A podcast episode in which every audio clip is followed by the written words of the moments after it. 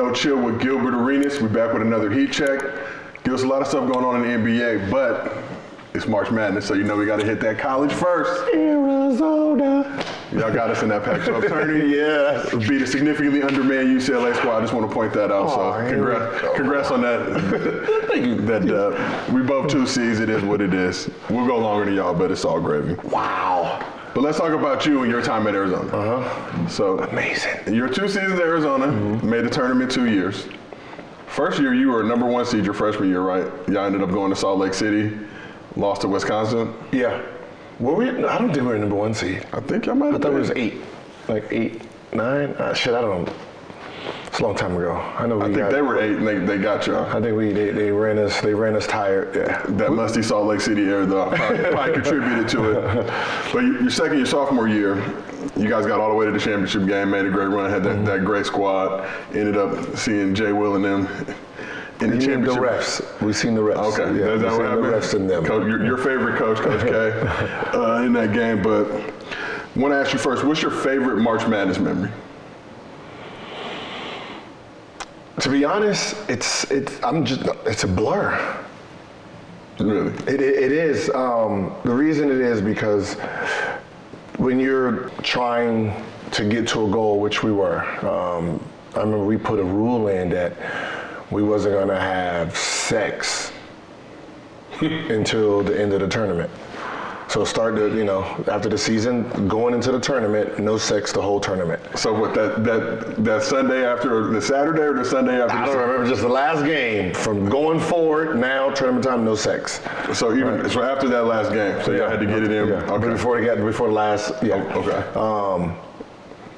Which was a funny story in itself because, now we're starting to ask questions. When you mean by sex, do you mean with the other race? You start, college kids, can we jack off? Wow. Can we get a little, we're trying to figure, you just got to just, you're just messing with, we're just messing with Lauren Woods, but, like you put all these rules in, bro, you probably don't have a girlfriend. That's why it's easier for you. Yeah. No, but it was just machine-like. And when you're setting yourself for a goal, you're not really enjoying the process. So I can't tell you who we played in the first round and all. We were looking at that championship game, and we were just machine like training, working, playing, training, working, playing. So there was really no memories of did we have fun or not. Two questions for you. What's the best part about the NCAA tournament, and what's the worst part? Best part first. I mean, the best part would be, competing against, teams, in other conferences, playing in big arenas, of that don't know you, traveling. Especially for, high school kids, some kids, this is the first time they've been on a plane when they get to college, and to get to college. Yeah. So just traveling, it's just the whole part of it. You feel like you're actually a rock star. I don't know how it was for y'all, but we did mostly commercial flights. Like we never chartered a plane. So we were flying Southwest, Alaskan. We never did Southwest, but yeah, we had to go Southwest to Tucson whenever we had to pull up over there, or Southwest to Phoenix. But we had the 7-footers in the exit row, all scrunched and huddled. UCLA? The University of California at Los Angeles. This was back in the day, though. I think things have changed, allegedly. So they're moving a little different now. All of the alumni money y'all had? I don't know where it was going. Okay, all right. It was going to Southwest tickets. We weren't even, A group was the worst part. It was like B and C group, you try to struggle to get the overhead in there and all that good stuff. But the coolest part about the tournament was that we chartered, but that was you chartered all the flights. Because back in those days, this was before they did the regional seating, so now they try to keep teams closer to home. But they would send our ass to Greensboro, North Carolina, Pittsburgh, we were going to Philly, we were going to all these spots, but we had the nice Delta charter. Everybody had their own row. Yeah, so I don't remember. See, y'all wasn't that good to have, locked in mental focus to be focusing on a big goal. You probably have great college memories. We was good enough to beat y'all, if I'm not mistaken. that nice game, Dan Gazzura came back from the ankle injury, which was another crazy story. They tried to take me off a red shirt with 8 games to go in the season. I'm just I'm chilling. I'm good. So what's the worst part about that whole tournament experience? For me, it was not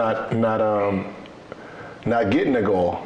Losing. That's the only memory I have of college, is losing that that final game, well, I mean, you know, getting hurt against Michigan State, which I wish I had tore it all then. Yeah. Didn't know about Tour at all until I got into the NBA. But, you know, that would have helped, you know, in that championship game, you know, soft tear in the chest area. I mean, it just couldn't sleep. Yeah. Like, it was just horrible. It was just one of those first, it wasn't my first real injury, but an injury where I couldn't offset it. You know, like when I broke my right hand, yeah. You know, I cut the cast off and played with left and had 50. When did you do that? Going into my senior year. Of high school? Mm-hmm. So you had a broken hand in high school? Yeah, I broke it right before. I broke it at Venice Beach right after Kobe did his.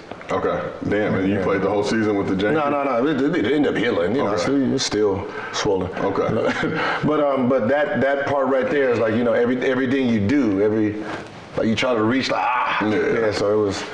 So Richard Jefferson told a cryptic story about what you were doing the night before the game. He wouldn't really allude to it, but he said it was partly responsible for y'all taking the L. Yeah. Is he full of shit? Or no, he was full of shit because he knew I couldn't answer. Like, because I'm wild, it was, to be honest, it was the perfect thing to say because you're expecting the worst. Oh, he had a party, he had all this. So if I say, yo, I was hurt and couldn't sleep, everybody's like, all nice capping. Because, you know, he wouldn't have said it if it was weird, but no, I was hurting so bad, you know, couldn't sleep, couldn't do none of it. So if I can't sleep, my roommate can't sleep. No. Who was your roommate? Jason Gardner. Okay. Ain't no sleep. No. So you be up too? Like I'm doing all of that. Yeah. Like I can't sleep. Back in the old days, you got to share the room and all that. Yeah, like I'm seeing how you try to roll over. All of that was just painful. It was the worst experience. So you said that whole experience was a blur for you, but do you remember anything in particular about that Final Four experience? And for those of us who never got the opportunity to play in a Final Four, what is that moment like for you as a college basketball player to reach the pinnacle? I mean, it's you and three other teams, right? It's you know, you're one game away from the big stage, 2 games for being champs if you win them both. So, you know, the importance of something like that. It's like, you know, it's like a game 7 in a game 7. Yeah. And, you know, playing against Michigan State in the fourth quarter, you can, I mean, in the Final Four, you can see how serious we were.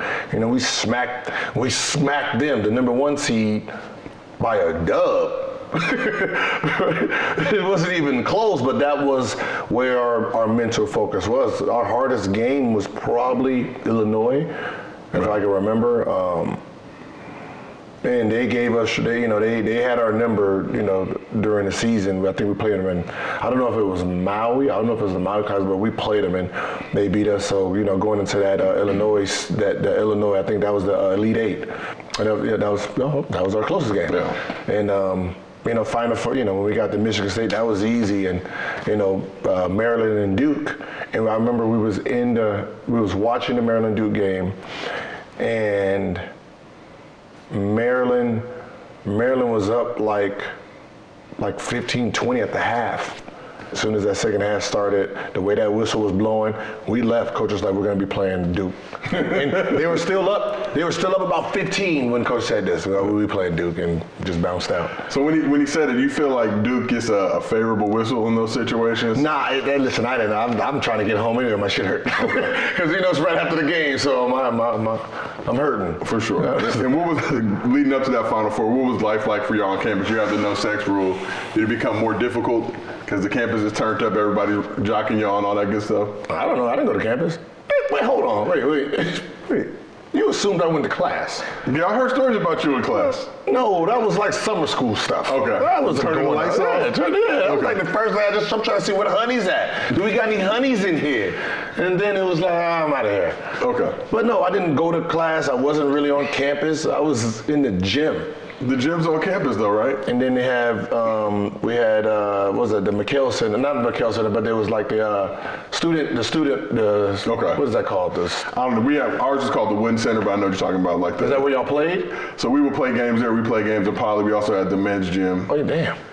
Yeah, so this was like across the street, but it was like where the students all worked out. Yeah, the students worked out. So, you know, I used to go there, play and train. So I didn't really go on campus, so I wouldn't really see what the hoopla was about. Come on, man.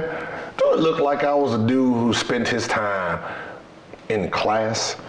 What I'm trying to be. You seem studious. You're intelligent. No, but I'm talking about we got the tournament going on. So everything's off. And as much as you can say, I don't want to. Sex off, school's off then.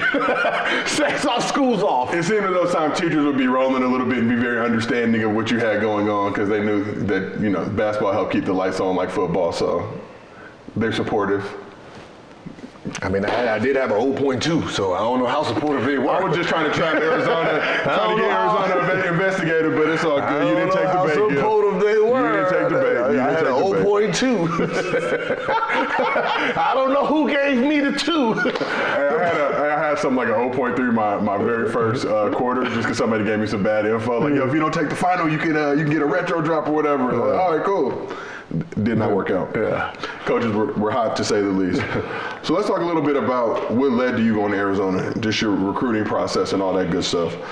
So what was that recruiting process like for you, and why did you end up picking U of A over the other schools that were pursuing you? It was pretty slow. Local Northridge was Bobby Bradwell at that point. Yeah. So I'm getting recruited by them. I mean, they're at every game. They're that's where I'm going. That's it's big school to me. Big school, local. I had the experience, but I didn't really have the experience of what AAU really meant. I found more value in playing in adult leagues. Okay. Right? So I'm playing in adult leagues and I go play this AAU game and then I got like 45, 50. It's boring. All right? So I want to play against these adults. Back then we had a team called Crush Groove. They were called Crush Groove. And it was like everyone, swear to God, you would have thought it was a prison league team. Everybody yoked the whole damn team. Like some of the guys played, a guy named Nate, he played at USC. Okay. So it was filled with, very high level high school players who didn't make it, some players that went overseas. So it was an adult league. They just used to smack on everybody. So, I used to play against them and I just wanted to be good enough to get that jersey. So that was my first NBA jersey to me. Okay. Playing on Crush Groove, Where's the league at? Huh? Where'd y'all play at? They played around, Valley College, Balboa, Valley Plaza. So when I got that jersey, I never took it off. It was just, that was it. Okay. So I didn't really play in the AAU circuit like that. So, a lot of people didn't know who I was, only when I went to the WAC games and then destroy that, and then now you don't see me anymore. Okay. Back then, there was no way to reach people, so you had to know exactly what school I went to, and no one knew nothing about Grant. So Northridge was the school that was recruiting me. And then after Crenshaw, after we played you guys, that's when, and then, I started getting more, USC, Mike Bibby throwing 100. Bro, Mike Bibby, or Henry Bibby. Mike Bibby's dad at USC, because those are some of the first letters I got, but it'd be like 8 letters a day. Yeah, and it's all right, you're too thirsty, dog. Yeah. I love you. You got the UCLA bloodline, but it's like shit. You would think that, that was something, but you get to the point where I think they do this to everyone. Yeah. Right? It's not. I think they just do this to everyone. It's like 8 letters in a day. First time I was like, I got the SC letter, but then it's like, damn, 8 letters in a day, Chief? I know you didn't write these. The handwriting's too nice. I know somebody with impeccable handwriting wrote these. So that, and then what happened was the guy who was recruiting me from Northridge said, I'm getting a job at Kansas State. I'm gonna be the assistant. You're gonna be my guy. Okay. So I'm like, Kansas State. It's like Kansas, so it's the same thing. Yeah. Just a state. So it's in Kansas. So I'm like, all right, cool. And then sure enough, as soon as he got there, got that Kansas State letter. I'm going to Kansas State. And then DePaul came in, and then out of the blue, Arizona came in. It was like, you know, we want to come visit. Like, oh, okay. I don't know who they're looking for. Yeah. They came, Lute Olson, you know, had that big championship ring. Lute Olson pulled up on you? Yeah. He came to the San Fernando Valley. Yeah, San Fernando, white hair and everything, and then, you know, when he put his hand on the glass, and I looked at my dad like, oh, I think did he break it? Like, you know, it's like, boom, like, ooh. And then the first thing that really came out of his mouth was so truthful, it actually made me pay attention. He said, I'd never seen you play. I had to watch the highlights coming here on the plane. And you're actually the type of player, you know, we're looking at. You're our third option. You know, Coach Rodney Tension loves you. He thinks you're the number one option. Yeah. But, you know, I've, you know, just seen you, you know, the hour, 2 hours it took to get here. That's when, and I got to look at, you know, who you are. I'm actually interested. I forgot how that went, but something happened. You know, we, you know, cool. They left, and then it was like the season was starting up, and then they got to see me play. And I remember the first time he came, he's in the crowd. You can just see it because it's all white hair. He came to Grand High? No, he went to, we played Canoga. Ooh, damn. See, yeah, he came all the way to Canoga. Played Canoga. That's real love right there. Yeah, and I played horrible. Well. It was a horrible 29. Yeah. Because I missed 20 free throws. You took 20 free.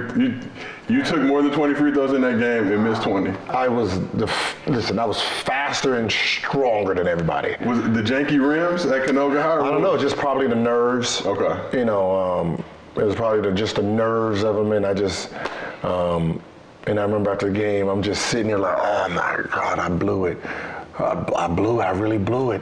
Like, who misses 20 free throws? Like, you know, I'm just sitting there, and I remember Rodney Tension, I was just, listen, just come to the next game. I swear I have 50. I'm going to go home tonight. I'm going to go work on my free throws. He's like, don't worry, you're fine. You know, just don't worry, you're fine. Next game, 55, 50, 53. And I'm like, did he see it? Did he see the game? Like, that was the thing back in those days. The Daily News, they always came through with the great high school stats. Like, you know, everybody grabbed the paper, and I might have dropped a 30-piece, and I look in, and I'm like, motherfucker, Gil dropped 50. So, you know, feeling sweet, like, ooh, I know I got it tonight. Like, oh, Gil had another 50-piece. And then I remember it was like, I got a call, and they said, listen, at this point, it's you three, but now it's whoever decides first.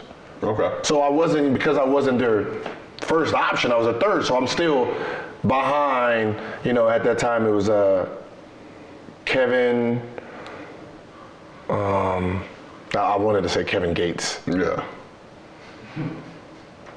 No. Kevin Gaines? The one Kevin Gaines, yes. Oh, yeah, okay. So played with Jamal Crawford in Michigan. So Kevin Gaines. I had to think about it for a second. Yeah, he started down in L.A. I think he moved to like Vegas, yeah. He was a strong kid. Yeah. He started at Rancho Park. Yeah, he was a big bodyguard. Yeah, so you had him, and then you had Jimmy Hayward. Okay. Right? So, you know, those were the two that was in front of me. And then so they were just coming to see me. They wasn't really saying, okay, yeah. Then I get the call and said, hey, you three, whoever decides first. So I'm like, whoever decides first? And he was like, yeah, you know, we want you to come on a visit. Yeah. Like, yeah. So I end up, I was supposed to go, I already had playing with DePaul, so I was going to go to DePaul. Okay. And then I was going to go like 2 weeks or whatever. And Pat Kennedy, I guess his mother died. So he had to reschedule. So when he gave me the reschedule, I called him and said, hey, can I come now? You know, this week? And he was like, yeah, sure. Went there, had a blast. He got game level? Like, what was that? What was the recruiting trip like? Or was it me? I got recruited like I was a third option. I was, not by the school, I had Richard Jefferson and Luke Walton as They were your hosts? They were my hosts. So they just took that $60 and ran? Yes, they never, I didn't leave. Like, soon as Richard said, Wait, we're recruiting you? Oh my God. Because I played in every all-star game with him. Okay. But no one ever knew how I made the team. Yeah. So I was that guy that I played early in the morning, like first game or the last game. So really none of the talent actually seen me, but I was damn near leading the camp in scoring every year. Okay. Like, you know, like just, yeah, I was like, so it was like, if it was top 15, I was number 15. Okay. If it was top 20, I was number 20. If it was top 10, I was 10. Yeah. Right? So I was the last guy who made everything. So I never really played in there. I was just always on the team. Okay. Right? So we seen each other. We just never seen each other like play. I seen him play. He never really seen me play. He was dry handed a little bit. Yeah. So he was like, oh, and he was like, what other team you going to? I was like, oh, I got Northridge. And he was like, Northridge? I was like, yeah, I got Northridge. I got Kansas State. I got DePaul. And then us. And it was like, wait, you have Northridge, Kansas State, DePaul, and Arizona, and you're trying to figure out what school you're gonna go to? Okay, right? It was like, yeah, surprise the process. And we went, we had it was a game, and I played in some game, and it was like Michael Dickerson out there, Ruben Allem. I don't know how that happened, but Michael Dickerson was out there, and I remember telling Michael Dickerson, man, he's nice, man, you're nice. You should try him for the basketball team. Because it was young, bro. I just thought he was a football player, bro. And then when he said the name, I was like, oh, damn, he's bigger than TV. Yeah. And then when I got back home, I had such a great time. I mean, I just had just a great time. Yeah. And then I just, you know, I seen the fear in, you know, another player's eyes that I can come in here and take that spot. But I told my dad, I was like, I want to go to Arizona. And then he hit me with the, do you know who they're recruiting? He said, they got Jason Gardner. I was like, who's that? He's like, oh, he's ranked number 1 and 2. He's number 1 or 2 point guard in the country behind another kid named Jason Williams. Okay, that's what's up. And then he was like, and then they have a JUCO player who's coming in, his name Lamont Frazier. I was like, Lamont. And I was like, okay. Then he was like, and then Luke Recker's coming. I was like, okay, who's that? He was like, he's Mr. Indiana. And I was like, they said they're going to register me anyway, so what does it matter? I can learn the process, and that was the thing. Like, if you come here, we're gonna redshirt you because you're young. Yeah. We have this loaded squad. Like, cool. And I told my dad, so I went to school, and then had a like one of those things where Kansas State or Arizona, no one knew who Kansas State was. So it was an easy Arizona thing. So I said Arizona. So you came in. You're probably the most unheralded recruit, but those of us in San Fernando Valley knew what you were about. We was rocking with you. Except for my dad, he was kind of confused until he got to really see you in real life. But so you come to Arizona, you're the most unheralded recruit on that squad. You think you're going redshirt. At what point were you like, oh, I'm going to take somebody's spot? Jordan Camp.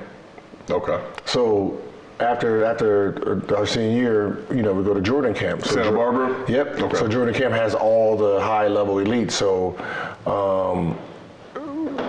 George Robin's son? Ooh.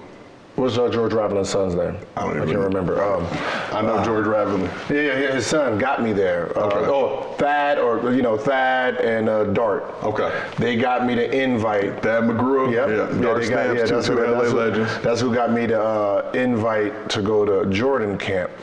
So, you know, I got there.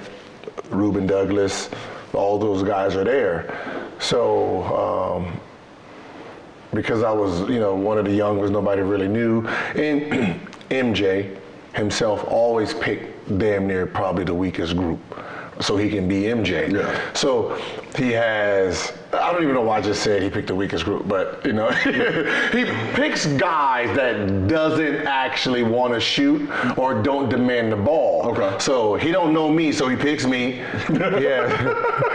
Yeah, Sean. What's it like for you getting picked by MJ though? That was amazing, like you know, because there's only 6 of us. Yeah. So it was me, Sean Lampley, White Mamba, MJ, Darius Miles, and Quinn Richardson. Okay. So you see what I mean? Like he's not picking anybody who really demands they need the ball. Yeah. So you know, so what ends up happening is. So I'm balling. Right. So I really destroyed the Jordan camp both weeks. And I get when we started talking, when MJ started talking, like, yeah, you're going to Arizona, blah, blah, blah. And I was like, yeah, but I'm going to redshirt this year. For who? I was like, well, they got a whole lot of people coming in, and then you have like Ruben, he goes there, he's the shooting guard. And then I heard a call happen to, MJ made the call? MJ made the call to Lute and said, your guard here is destroying your other guard. And then he was like, let me guess, it's Gilbert destroying? And he was like, yeah. He was like, there's no way you're going to be able to redshirt him. It's not even close. Gibbs, I don't think, obviously we've been doing this for a few years now. I never heard the MJ cosign. I heard y'all was busting MJ's ass and all that good stuff. Never heard the MJ cosign. Yeah. So what is that for you like to have Michael Jordan? Some people call him the GOAT. I'm a LeBron guy, but I'm not going to disrespect people's own personal opinions. He's your GOAT again for getting cocaine out of the NBA. Remarkable achievement. In the 80s, what I mean? That's like getting rid of Jerry curls at that time. Like, that's a struggle. But what is that like for you to know that Michael Jordan took time out of his life? Because I assume MJ is just busy all the time, but hey, let me call Lou real quick and let me check him. I didn't look at it like that. I didn't look at it like, damn, Michael Jordan plugged me, right? Because no matter what he says, I still got to really, perform. I don't know if it was like, he's going to be starting or you need to start him. He's giving an update like, you're not going to be able to redshirt him because, it's one of those. But I guess, once I got there and just that voice of MJ saying, you're not going to be able to redshirt him because he's outplaying it.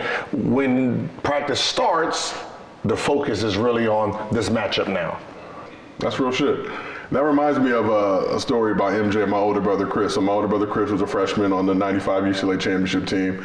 Jordan was out here shooting Space Jam, so they went up to the runs, but Jordan literally picked my brother every day, went up there, but literally just took him under his wing and got my brother's game to a whole other level where he probably averaged like 2 points his freshman year, ended up coming back and averaging like 10 or 11 or 12. But by the time he was a senior, led the Pac-12, Pac-10 in scoring. But I think he cussed out Lute, so Lute might have hated on getting it. He led the Pac-10 in scoring, didn't make the all Pac-10 first team. Wow. It was some super janky shit. Right, but him and Dickerson used to go out and all that good stuff. So you tell me that, like, MJ seems like the type of dude, if I'm Lute and he's calling me, telling me, I got to rock with Gil, I'm going to listen to him. Yeah. Hey, it's Kaylee Cuoco for Priceline. Ready to go to your happy place for a happy price? Well, why didn't you say so? Just download the Priceline app right now and save up to 60% on hotels. So whether it's Cousin Kevin's Kazoo Concert in Kansas City, go Kevin, or Becky's Bachelorette Bash in Bermuda, you never have to miss a trip ever again. So download the Priceline app today. Your savings are waiting. Go to your happy place for a happy price. Go to your happy price, Priceline. Seeking the truth never gets old. Introducing June's Journey, the free-to-play mobile game that will immerse you in a thrilling murder mystery. Join June Parker as she uncovers hidden objects and clues to solve her sister's death in a beautifully illustrated world set in the roaring 20s. With new chapters added every week, the excitement never ends.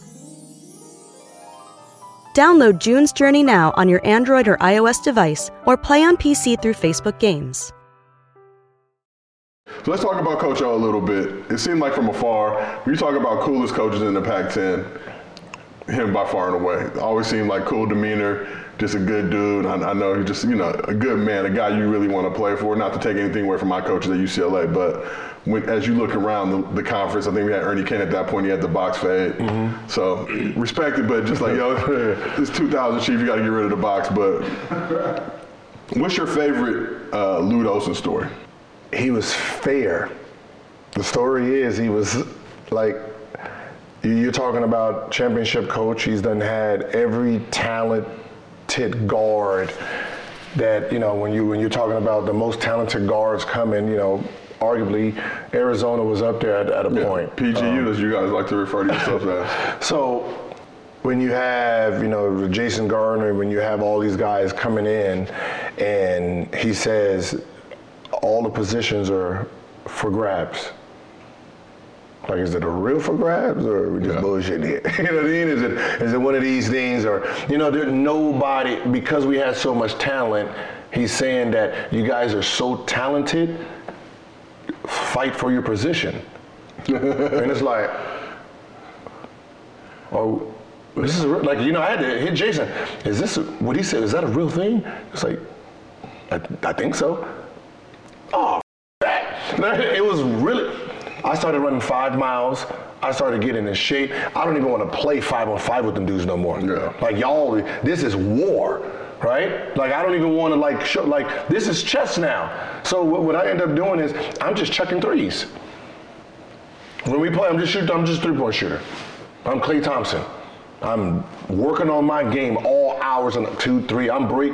Listen, it was to the point where they had to give me a key because I kept breaking the door. Okay. Like, you told me I have a real shot at starting, I'm breaking the door, I'm going in and working out, getting the feel for the rim, learning the dead. Like, it was, didn't go to, like, class was irrelevant at this point. Your class was in McHale. Like, yeah, it was one of those things where he gave me this reachable goal. So, but when I'm auditioning, you know, like, you play before this, like, it's like, yeah, there's this dead period where you're around each other, but it's not official. Yeah. So I'm just shooting threes. Just none. I would not go for a layup, fast break. I look like today's NBA. Fast break, shoot three, didn't dribble. Like, I'm doing all that pretending and shit, right? Yeah. Like, I'm shooting it, they was blocking it. I didn't care. Soon as it was official, first play, bop. Like, it was just one of those things. Just, you know, you get used to someone just shooting threes and threes only, yeah, and then practice starts and he pumped. Like, think about the pump fakes. So it was a straight rope a dope, but like, yeah, okay. just rope a dope and just got out. Okay. So you played with a lot of great dudes during your time in Arizona. Whoa. So when you talk about great, you mean like great like me? I'm just like great because they're great men. You play with some players. Like great men, I play with some great men that knew who to give the ball to. Like NBA level talent, though. Yeah, yeah. So who was your favorite player that you played with? My favorite to play with was Jason Gardner. Okay. My roommate. Like, you know, he helped me get that position because, one, he picked me on his team. Okay. He had the first pick and he picked me. Did he pick you because he didn't want to have to guard you, or what was the rationale behind it? We were roommates, wouldn't be backcourt mates. Okay. I know that. Yeah. And then from there, you know, it was like we were so tight. You know, Lamont Frazier, you know, because he was that third. You know, he was with me. Was that third guard? He ended up, you know, getting hurt, so he had the red shirt, which they didn't actually give it to him. He lost the year. Okay. I remember we played. You got kicked out the game. I don't know if you were there for that point. It might have been the year after you left. Yeah, the year after left, and then we had. You know, I mean, the closest to after that would have been. Luke Walton and Richard Jefferson. Okay. But that was usually because of Jason Gardner. Okay. You know, he partied with him, not me. So, okay. Right. But you know, just playing with him, all the guys were great. Okay. You know, what about Michael Wright? He was quiet. You know, he was a quiet guy. He didn't really. But he was a hooper. No, Michael Wright was a hooper. Beast. Very great college guy. I can't even say he was just a great college guy. I just think he got drafted to the wrong team. Okay. You know, at that time, he got drafted to the New York Knicks. He was undersized 4, and they had all undersized 4s. So, you know, that's it. And it's funny, when you talk about basketball, people nowadays like to throw the term casual, but I feel like they do a lot of looking at pro basketball reference to these sites where they see guys' NBA numbers, and that doesn't always translate. Yeah, because I think of a guy like Salim. I remember talking to Dave Fisdale about Salim when I think Dave was with the Hawks with Mike Woodson. He's like, yo, Salim's great, like, but him and Mike Woodson don't see eye to eye. So that's why he's not playing. Yeah, that's fair. The guys can be out of the league in a heartbeat. But Michael Wright to me was a guy that was just a beast on the court. Like you said, undersized 4, but maybe in a different situation, his career pans out differently. But yeah. Any other team besides the team that has 3, 4 small 4 men. Yeah. I think like Othello Harrington was still there. Like all those guys were just. You know, you're a young guy going to a veteran team that has your position. Yeah. But I think a lot of people don't realize, oh man, he was trash, or he was a bust, or he was mid, or whatever they'll say. And it's like, dude, a lot of that shit coaching philosophy, you've seen eye to eye with the coach, but even you with Lute at Arizona, which is wild to me, because traditionally, like if I got these McDonald's guys coming in, then I got you, Gil, well, I'm not going to let you play over these dudes because now it makes me look bad. Like, I don't know what I'm doing. Just for the fans out there, when we talk about coaching, a great coach is not a great coach for everybody, right? They're a great coach for maybe a system, not individual type of talent. So, we can show you how like somebody like Westbrook can average a triple-double every year, and then he goes to another coach and he looks like his whole game has left him, right? Steve Francis, under Rudy T, looked like God. They called him the franchise, his nickname, the franchise. That's like you, right? He's, you know, he's on every highlight reel. He's he's a bona fide star. Rudy steps down. They bring in Jeff Van Gundy. Jeff Van Gundy is a high-level coach, but not for that type of player. He'd never seen that type of player. He's never coached that type of player. So what he decides to do is make him a role player. Career went down. He never bounced out of it, right? He went from 21 and 6 to 15 and 6 or 16 and 6. So he took less shots, didn't gain more assists. It doesn't work like that. You would think 16 he averaged. No, same assists, right? Just took 5 points out of his, what's the name? He gets traded to Orlando, back to the top, 21 again. So you can see how just one coach who don't know your game or don't like your game can change everything about you, right? And that happens. Oh, believe me, I dealt with it on a much smaller scale, but coaching changes, I already know my shit's cooked. I'm going to go ahead and just get this degree and figure out life. So, Gil, you played NBA playoff, you played in March Madness. In your opinion, who has the better postseason, NCAA or NBA?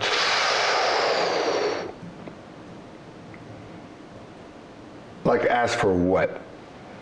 And that's what I want to get into, because for me, NBA playoffs, it is what it is. It breaks down how, you know, traditionally before Adam Silver came in with the plan, but first he's playing the AFC 2-7. Where college, to me, everybody at home is great for the pools and all that good shit. But these matchups, we always talk about the 5 versus 12 seeds, right? And 12's upsetting the 5's. Like, well, how many times are y'all going to f*** this up? Because in theory, the way you're seeding this, it should pan out like that. But these are win-or-go-home games. So a lot of times those 12 seeds aren't really 12 seeds. 12 seeds are much better seeds, but we put them at 12 because we want to create that mystique of an upset. I don't even know if it's a mystique. I think what ends up happening is they go off the strength of schedule. Which means nothing. That's even a myth for college basketball. It's a myth. It's a, you don't know.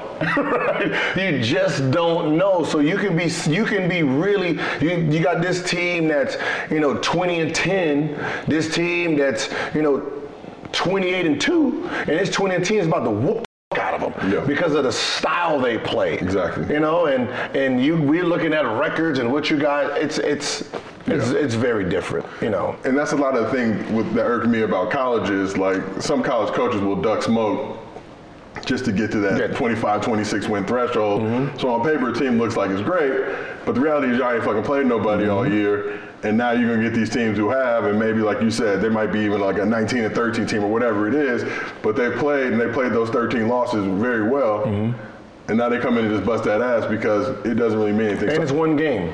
So I think I would ask you first from a viewing experience. You would say college, because it's elimination. Now, if the NBA was elimination, you have a whole different problem.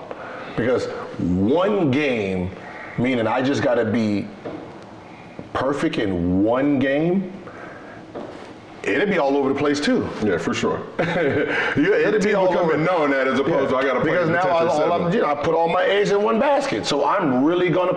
No one subbing out. Fuck all that. Like if I'm an 8th seed and I'm playing the number 1 seed, there's no subs. 5-6-man rotation at best. We're gonna grind it out. We're gonna try to figure out how to pull this win because it's one game. All I need to win is one game. So when you have that situation in college, you know, that college team that's ranked high, they have to play great every round. The other team, they just got to play great once to knock that off. So, like I said, NCAA tournament is based on a lot of luck, seedings, all that good stuff. It's a lot of luck that goes into it in terms of seedings. Like, the best team doesn't always win. No. So would you like to see the NCAA adopt like a 3-game series for the championship? Like, look, you make it all the way to the championship game. These two teams, they got to play each other 3 times. I think it should be three games. Yeah. I mean, it's fair. It's you're trying to push out the best, you know, outcome. If the other team is that dominant, then they should be able to. And it'll generate more money. Yeah. Right? It'll generate more money. Exactly. Let's just say that. You know? But it's one of those things where you're trying to, you know, really like heighten the game itself. So, you know, 3 games for the championship would be a whole different ball game. I think it'd be fun. Like you said, more bread, let that bread trickle down to the players. It gives fans, obviously, doesn't really align with the Saturday, Monday schedule that they do for the championship game. But if you went Monday, Tuesday, Wednesday in a 3-game series, or save it for the next, you know. Yeah, I mean, you can do, you know, when does it start? Friday, Wednesday? So the championship Final Four is Saturday, Monday usually. Yeah, so Saturday, Monday, Wednesday. I mean, are we really caring about? I mean, it's school on Monday, right? But yeah. I'm not going so to. Then Tuesday and Wednesday shouldn't give a right. Exactly. But play those 3, like go 3 days in a row. You do it with the conference tournament. Not even 3 days in a row. I mean, you might want to give them a rest in between, but okay. You know, you're talking about a Monday, Wednesday type of deal. Yeah. That's. So I got to ask you now. The college landscape has changed significantly with the NIL deals coming in. We've seen some ridiculous bags getting spread around to the top level players. In basketball or just football? Basketball, football. Who's in basketball got great ones? People getting backs. Have you seen any numbers? They're breaking backs. Seriously? I'm not in people's pockets. Obviously, football is more marquee headline, but I think LSU gymnast, somebody's making the most bread off these deals. You got a woman who plays at Oregon who's making a ton of bread off the TikTok. I know what? Like TikTok and getting all those marketing deals going. Yeah, it's a good time. It's a good time to be a college athlete is all I'm saying. Is it? Yeah. TikTok? You can make bread off TikTok. No, what I'm saying. You don't need an NIL deal to make bread off of TikTok. But you need to be able to get brands to give you bread for those things. Back in the day, NCAA was not, they were literally pulling dudes' YouTube accounts down. Yeah, you know what I'm saying? So I'm just saying. So you set it up by leveraging the TikTok to not have the brands come in and break the bread. But if you were a top recruit in this era, would you get an NIL bag and go to college? Or go to the G League or Overtime Elite? I'm a top recruit. You're a top recruit? Meaning, most likely I'm guaranteed top 5. So I'm Arizona, I say, Gil, I got $500,000 for you to come play at Arizona for a year. Or I'm the G League or Overtime Elite. And I say, I got this $150,200 for you to come do it for a year. I'm not going to the Overtime Elite for $150,000. I got $500,000 on the big program. So let's say $150,000 and $150,000. And it's Overtime Elite and G League. One of those G League too? G League or Overtime Elite. If everything is across the board, $150,000, $150,000, $150,000. Yeah. Top 5 pick, right? So I don't lose nothing. So we're gonna make everything fair. Yep. Then I'm gonna go to the G League. Okay. And why would you do that? Because when you take all 3 platforms, I mean, it would be G League, Overtime, then college would be last for me because in college, I'm in a college schedule. I'm in school. I'm in class. Hypothetically. But I'm in a college system. Well, with the G League, I'm around NBA. Everything. I'm around grown men. I'm gonna, for that 6 months before the draft, I'm learning the NBA style, how to train, doctors, lift, travel. So I'll have a faster experience versus going to college and I'm on campus and I can't get to the gym because they're in class. And you know what I mean? It's just one of those things where I'm handicapped with information. So if I'm going to give myself the better chance, so if I take 19, I'm 19 here, 19 here, 19 here. When they're done with those 6 months and you say, all right, y'all face each other again, the better player is supposed to be the guy who's in the G League. When you look at 18, 19-year-olds from a maturity standpoint, are these guys ready to go to that situation? It seems like college has a lot more structure just in terms of you got coaches on your ass, you got everybody's trying to monitor you to an extent and make sure you stick to a routine, to a schedule, prepare you to be an adult. Versus now getting thrust into that adult fire where you're playing in the G League, you're playing with a lot of grown-ass men who really don't necessarily have a vested interest to want to help you succeed, right? Because you might be cutting into their bag. Mm-hmm. So does that factor in at all in the decision-making process? No, I mean, in hindsight, what you said will be correct, but in reality, it's not. In reality, the worst situation would be college for maturity. Yeah.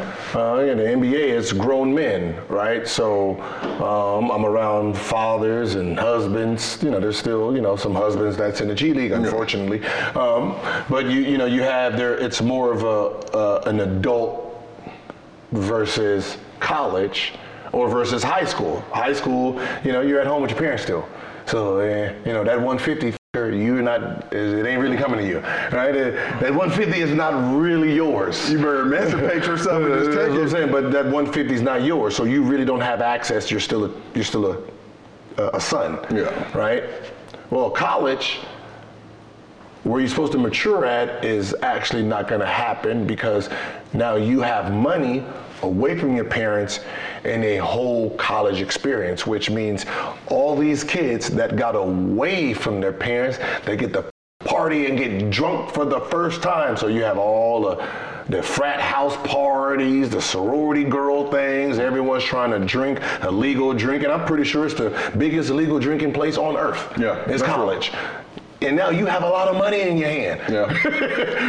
Right, you have a lot of money in hand, so there's no keg orders. You can go there and get some Louis XIII. You can really do this shit up now. Yeah. So you're exposed more to dumb shit. Yeah. That's the reality. Hindsight, you go to college. No. Whoa. Give me $150,000 in college. Yeah. You give Luke Walton, Jason Gardner, and Richard Jefferson $150,000 while we were in college. Kegs. Like, listen. NBA, you're going to the club. Yeah. College, your house is the club. Yeah. So imagine I got $150,000 from NIL deals, and I get to throw house parties. Turned up. New level. When you present it like that, it makes it a lot more. You're in the G League, you got those older vets or whatever going out and doing those things. You can't go to that club. Yeah, you're not. You can try, but you're gonna put yourself in a position where they're gonna stop down on that shit real quick. Yeah, you're young. Yeah. Where college, they ain't checking no IDs. Yeah, there's not checking IDs. That's what I'm saying. That's what I said. It becomes the worst environment for you with an NIL deal. Okay. So let's just say hypothetically, you did go to college, or you got to give advice to a top high school recruit or their parents about what to look for in a college program. What would you tell them? One, all the parents that are committing to colleges, 9th grade, 10th grade, you're stupid. Right? I'm sorry. I know you want to. I know you want the tag. You're just dumb. The reason it's dumb is because you don't know what's going to develop in someone's game in the junior, senior year, right? So I have a point guard for my future, which means nothing because if you were a sophomore when you signed, and by the time you were a senior and they picked another senior guard that became bigger, but you're stuck. You're gonna have to transfer. That coach might not be there.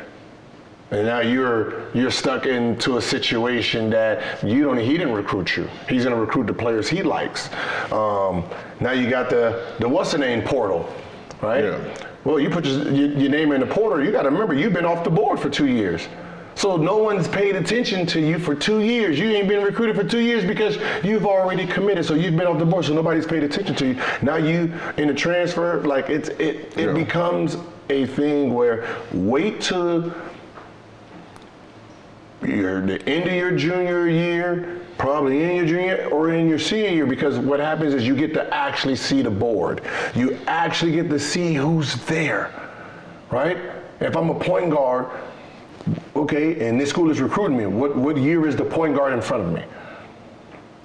Is he a freshman this year while I'm a senior? No, thank you, unless I know he sucks and I can just go in there and whoop his ass. Other than that, yeah. Right? You know, is it a senior? So when I'm coming in, he's leaving. What kind of system are they running? Forget the names. The names are good, but what kind of system are they running? Like if I'm girls basketball, right? I'm a high-level player, and I'm a scoring player. I can look at UConn, right, the big school. I'm going to look at their, what they're averaging and say, they run a slow system. Right, so we're all fighting here, so, the best player on the team is going to be at somewhere about 13 to 16. Or I can go to a high level, a fast program that's top 4 or 5 in scoring. They're pushing out 70, 80 points. The number one option's averaging 30, number two option's averaging 24, the third option's averaging 19, right? All three players are eating, meaning all three players are, they have a chance to make it to the next level, right? You're trying to heighten your chance to make it to the next level, so you're gonna pick teams, you're gonna pick schools that has your style and your game. If not, you're gonna have to adjust to that coach's style. Yeah. Every coach is not a player's coach. Some coaches, their ego of winning is bigger than their coach's coach, right? Yeah, their team success. I'm trying to keep my job. I'm trying to keep my, yes. At the end of the day, I'm not trying to send you to the league. I'm trying to keep my job. Yeah. I'm trying to keep your ass here for you. You're killing right now. I need this for 3 more years. Yeah, I'm going to get an extension off of it. And that's what I think a lot of guys don't realize when they come in. And some coaches, that seem like, I think about somebody like Damon Stoudemire, who just got the Georgia Tech job. Mm-hmm. Damon coming from an NBA background, playing in the league, seemed like more interested, all right, if I got guys I know I can get to that next level, I'm going to really try to highlight their talents to get them there. Some guys are more just seasoned college coaches, like, I'm just trying to get that next extension. I need 25 wins in my extension. Okay, so, since you used that school, we're going to start off by saying Georgia Tech, eat shit for firing Josh Pastner, Arizona alumni. Best coach, best player coach ever. Okay. And then congratulations for hiring Damon Stoudemire, who's also an Arizona legend. Okay. They make good on it. They make good. It's one of those things where how dare you? Then next day, okay, all right, cool. But yeah, somebody like Damon, who's a player's coach, who was a scoring coach, and a scoring player. So guards, if you're a scoring guard, that's the type of coach you want to play for, because that was his style of play. Yeah. Salim Stoudemire, you're talking about, when you're talking about your game is like Steph Curry's, his was too. Coming down, shooting, he averaged 20-something. His nickname is Mighty Mouse. So you're talking about a coach that was a shoot-first type of guy, right? So if you're a guard that plays the same way, that's the type of coach you want to play for, because whatever offense he's running will be that style. He's not going to be a guy who scored 30, 40 points and then he has a big man's offense. It sounds stupid. No, that makes sense. All right, we talked a lot about college, but now let's shift it over back to the NBA. You had a very interesting post on your Instagram about the Ja Morant situation, calling him a philanthropist for his contributions to local communities. 50,000. That was a lot of... First off, I'm not a fan, and I think everybody's trying to point the finger at the club owner or as the person who did it. We don't know who released the photos yet. The club owner. You think he did it? He, TMZ paid him, or New York Post paid him. Because my hypothesis is it's a disgruntled stripper who didn't get any of that other 50K. No, that actually came from the camera. But what I'm saying is, hit the security room, okay. John, I have no dollars for me. I'm gonna get it. No. I've been to a couple of two. I'm just saying. I've been to a couple of two. Usually, if you're that third option, if you weren't the one or two. Usually what would happen is a smart club will make the girls share that, so one girl doesn't take 50,000 and quit. Okay. Right, because I'm not versed in this world. So what ends up happening is usually you try to make everyone split it, especially when you're talking about a large. I mean, listen, that was amazing. Did you see that? I'm shocked because it's like, why didn't I think of? That's a lot of ones on the ground, dude. Whole floor cover, but he had fun. He had fun. But who wouldn't do it? Like, when I say who wouldn't, everybody in his status that makes that kind of bread, that's what it looks like. Just, we got to see it because the owner, for him to do that, they probably threw him $100,000, $200,000. Is it worth it, though? As a club owner? No. You know why? Because the man that you just gave the New York Post a picture of did drop $50,000 in your club. I'm pretty sure when you look back through them numbers, that was probably the most money by one individual player, and you just outed him in front of the world.